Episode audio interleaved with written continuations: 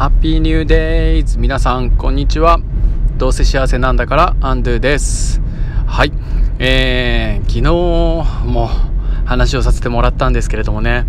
あのヒマラヤが、えー、音声配信のまあ事業を9月末で辞めるということを聞いてからですね。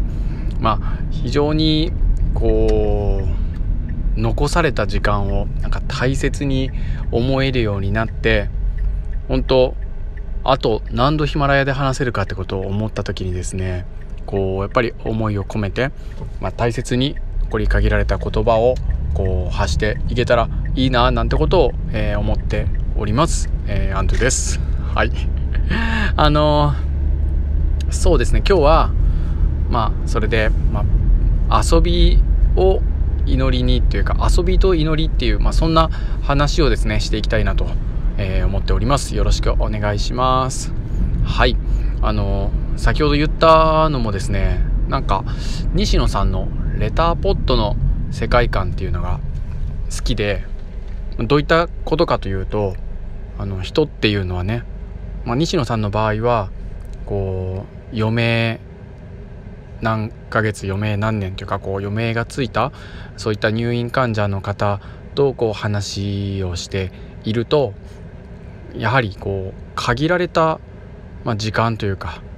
限られた人の発する言葉っていうのはとっても美しいっていうのを感じてですね、まあ、そこからやっぱ文字数に制限があると人は汚い言葉というよりももう美しい言葉をま選んで発するんだなとそういったことがあったということであのレターポットというですねまあ仕組みをこう開発して遊んでおられるってそういったあの世界観があるんですけれどもその世界観が僕大好きでそれと先ほどこう気づいたことっていうのはなんか同じだなっていうふうに思ったんですよね。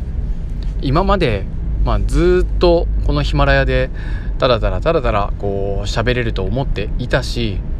それほど意識せずに、まあ、自分の言葉を、まあ、その時のありのままっていうのは大切にはしてはいましたけども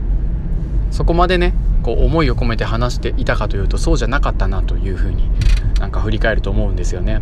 でただこう9月末っていう限られた、えー、期間で何度話をすることができるかっていうのを思った時にやっぱりこう言葉をなんか大切にね選んでいけたらいいななんてことをね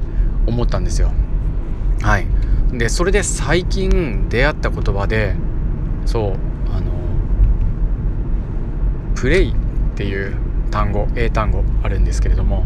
まあ、L の方のプレイは遊ぶとか、まあ、演じるとか、まあ、そういったね、えー、意味があると思うんですけれどねこの遊ぶ演じるっていうのこれねあの教職員の、えー、研修会の中で出てきた話なのでえー、まあ、朗読セミナーの中であったんですよ。演じるというところにフォーカスしてですねこのプレイというその朗読、えー、文字を言葉の情報を、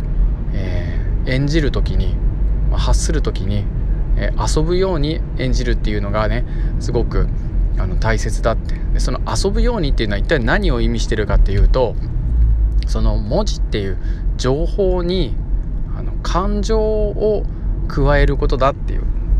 そういうふうにあのおっしゃられてたんですよね。あなるほどと思って。あいいなって思ったんですけれど。でさらに付け加えると、まあ、その情報に感情を加えることであのそういった朗読をすることでこうただの言語情報に彩りが加わってこうなんか立体的になるよって。うん。なるほどなってなんか美しい表現だなってすごく思ったんですけれどもやっぱ僕たちなんか教師っていうのはねあの言葉を使う職業だからやっぱそういったいろいろなラジオだとか本だとかでこう言葉にこう意識してインプットをしてるなっていうのは自分でそこで感じたんですけれどもそのインプットした時点ではその自分の体の中で頭の中で活字にはなっているんですよね。でその活字っていう状態それは、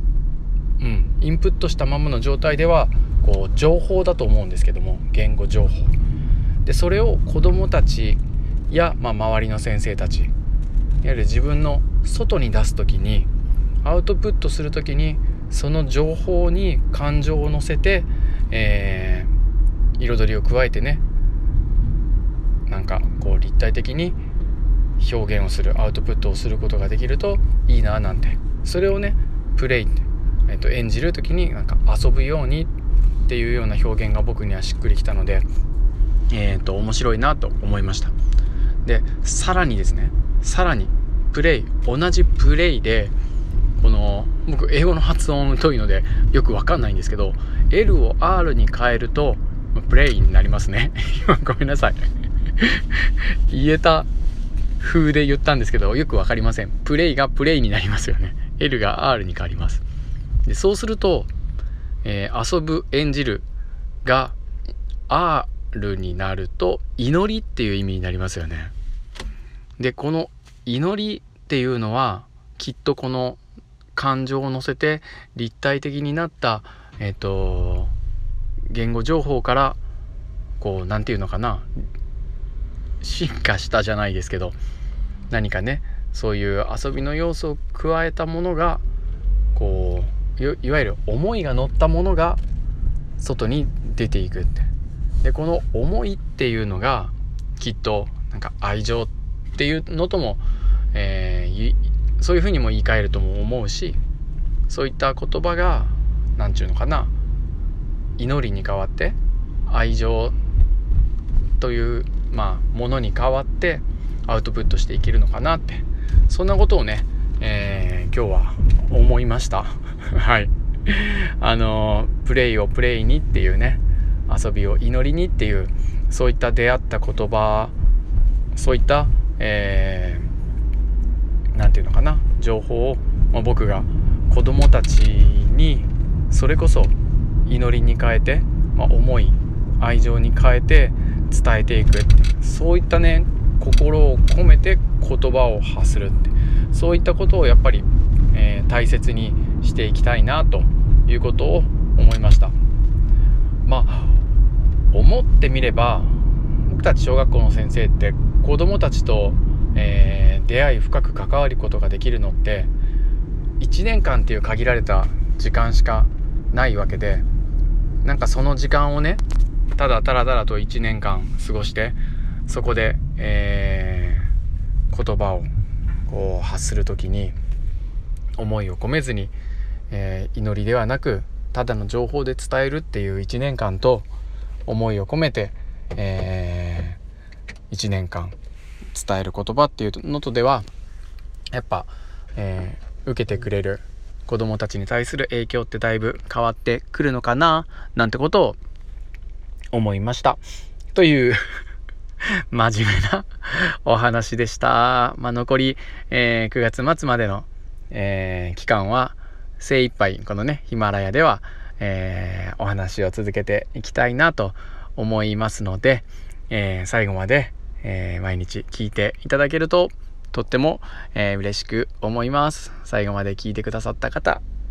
ありがとうございました。ということで皆さんえー、良い週末をお送りください。ということで、ハッピーさようなら